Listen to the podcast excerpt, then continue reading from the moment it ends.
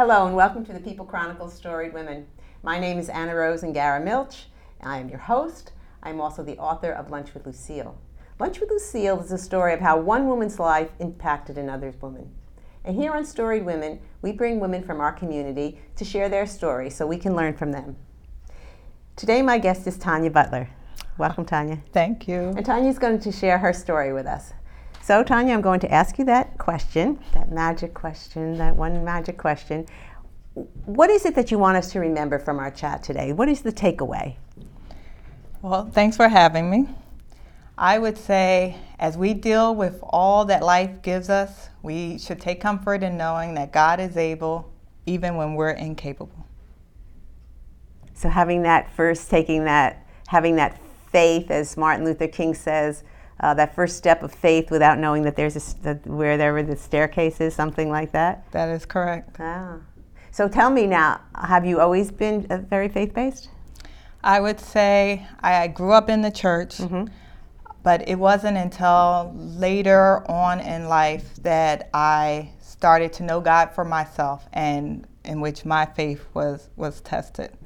Um, it started out at 15 when I was robbed at a local McDonald's um, while I was working. Um, and just believing and trusting that God was going to get me through that experience. And then as I got into college and law school, my faith was tested more. Uh, when I was in law school, I had a stroke. And after the stroke, I was put on a blood thinner, and the nurses told me that I would not be able to have children because of the blood thinner. Wow. And it was again believing that believing in God and just trusting that although this is what they are saying to me, God had a uh, bigger plan for for my life and for me. And now, as you know, I have two boys. Two very healthy um, and yes, two successful very, boys. Yes, very healthy boys. Um, and then also in my professional life and working, I, I, just truly believe that God had it for me to be an attorney um, so that I could help people. So anytime a stumbling block would come um, my way, it was just believing that this is what God has for you, Tanya. He is going to make a way for you to get that position or to um, help you in that case so that you're able to help people. Um, I opened up a practice on my own. I, I went out on my own. Um, I think I may have been maybe like 31 or 32 years old. And I did that exclusively for five years. And that was through faith. I, I left a firm where there was stability mm-hmm. and I went out on my own. So there you had that that paycheck, that steady paycheck, right? Correct. And then you went to. I gave that up. You didn't see the staircase, that's for sure. Or maybe you did. well, it, it was just an, an understanding and acceptance that, like I said, God, my, my purpose was to help people, and I wanted to help people in my community. And I wasn't doing that in the firm that I was in. So this was a way that I could um, do what God had for me to do. And I just had to trust and believe that He would provide for that. Yeah. And He did that. And He did that very well. So to take me back a little bit, though, uh, to the time that you were victimized and when you were uh, you 15 working in McDonald's? I was 15. Is, was that legal? yes, it was. Oh, okay. I had working papers. oh, okay. I just want to make sure before we broadcast it to the world over here.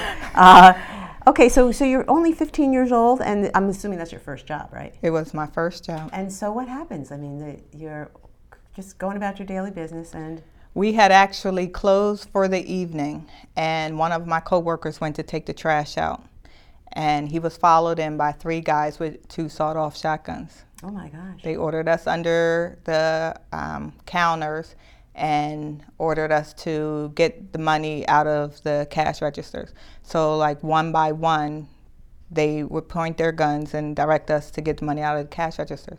But because we had already closed, the manager had taken the money from the cash registers and put them in, into the safe. Um, and they ended up beating the manager until she opened up the safe.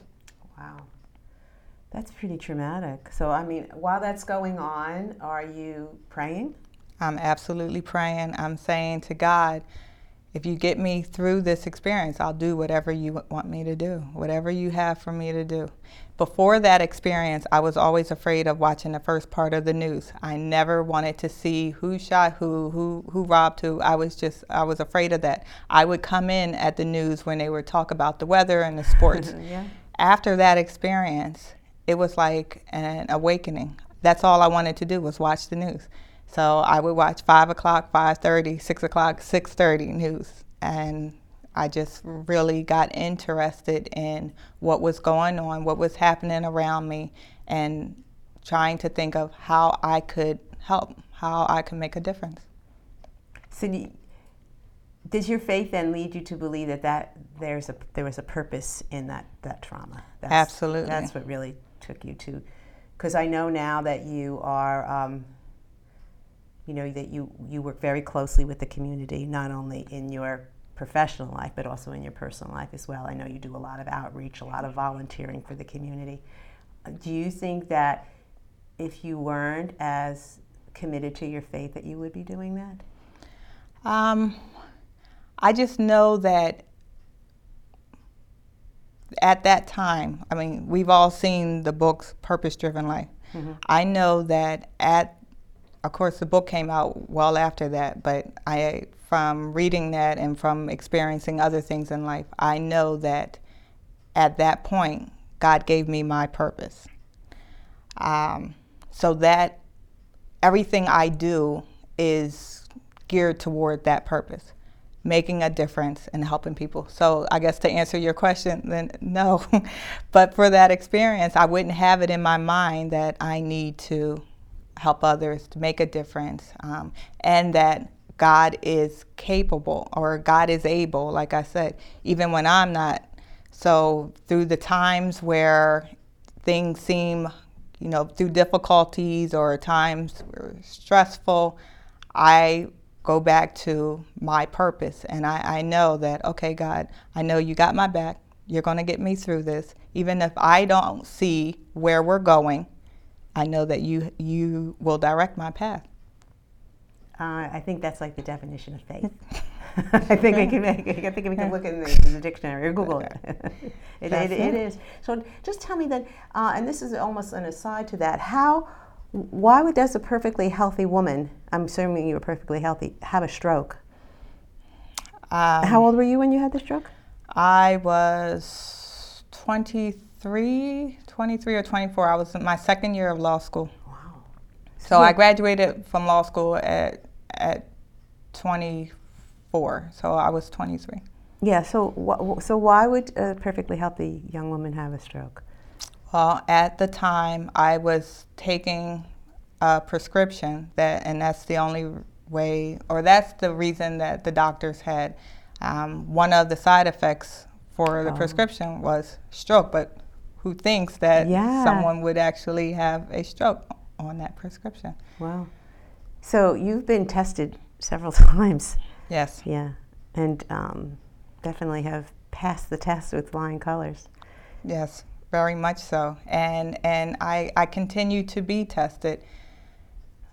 But as I and, and everyone else who's watching, we all will be. But we really have to trust and believe that God is out there and He will um, see us through. Yeah. And now we get to see your children, you know, the children that you weren't supposed to have, obviously, um, and how, how they contribute to this our society and our community too. So that's really that's really wonderful. And, and of I, course, your husband as well. Yes, and I tell my children, you all weren't supposed to be here. They told me that I would never, because of those blood thinners, that I would not be able to um, have children. Um, they did have to take me off the blood thinners, but I haven't had a problem since then. So you're healthy now? You don't have any? That's amazing. I have no, nothing. That's wonderful. Yep.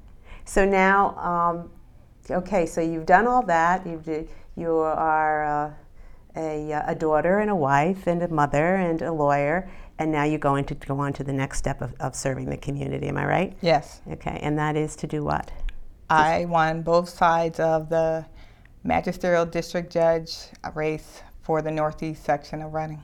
Okay, so now you're going to serve our community in a different way. Yes, and I'm, I'm looking forward to it. I know you are. I know you are. I appreciate you coming in today, Tanya, and sharing your story with us. And, and I think it's a really good story for all of us to know because uh, we need sometimes, we, we have to, or all the time perhaps, rely on our faith and on God and believe that, uh, you know, we can't do it all. We always need, we can, we can definitely use some help. Thanks again, Tanya, for coming in. Thanks for having me. Thank you for following Storied Women on the People Chronicles. Please subscribe to our YouTube channel, The People Chronicles, and you won't miss any stories. These stories are made possible in part by Queen City Restaurant, Greth Homes, Heidelberg Family Restaurant, and Spring Ridge Financial.